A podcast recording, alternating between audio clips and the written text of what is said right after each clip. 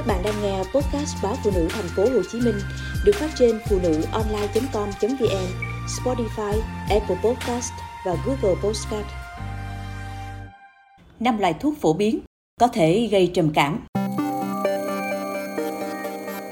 Trầm cảm có nhiều nguyên nhân, nổi bật nhất là các yếu tố như di truyền, môi trường căng thẳng, thay đổi thể chất, tính cách và thay đổi nội tiết tố vân vân. Tuy nhiên, nhiều người không biết rằng một số loại thuốc theo toa được sử dụng rộng rãi cũng có thể gây ra tác dụng phụ là trầm cảm. Trầm cảm cực kỳ phổ biến, ảnh hưởng đến 1 phần 6 người trong cuộc đời của họ. Trầm cảm là biểu hiện của tâm trạng thất thường cũng như thiếu hứng thú và niềm vui trong hầu hết các hoạt động. Trẻ em và thanh thiếu niên sẽ trải qua cảm giác hồi hộp, ở người lớn có thể biểu hiện bằng nỗi buồn.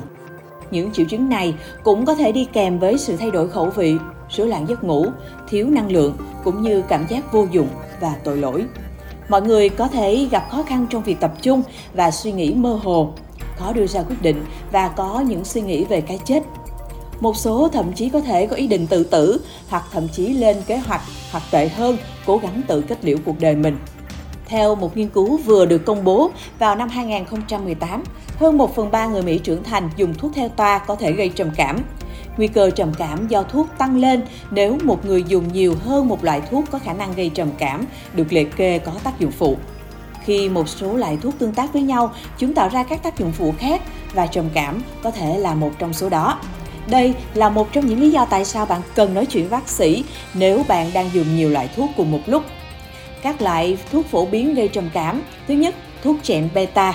Thuốc chẹn beta thường được gây toa cho những bệnh tăng huyết áp. Chúng cũng được sử dụng để điều trị chứng đau nửa đầu, nhịp tim không đều, đau thắt ngực và rung. Một số thuốc trạng beta có thể gây ra các triệu chứng trầm cảm. 2.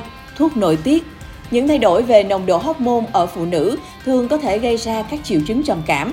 Việc sử dụng các biện pháp tránh thai nội tiết tố dưới dạng thuốc tránh thai và dụng cụ tử cung hoặc liệu pháp thay thế estrogen để giảm các triệu chứng mãn kinh đều có thể gây ra tác dụng phụ là trầm cảm. 3. Thuốc điều trị bệnh Parkinson Các nghiên cứu đã chỉ ra rằng bản thân bệnh Parkinson có liên quan đến nguy cơ trầm cảm cao. Những loại thuốc này có thể ảnh hưởng đến tâm trạng của một người vì chúng có thể làm tăng mức độ dopamine trong thời gian dài. 4. Steroid Chúng được sử dụng để điều trị tình trạng như phát ban và các tình trạng viêm nhiễm như lupus, viêm khớp dạng thấp, bệnh gút.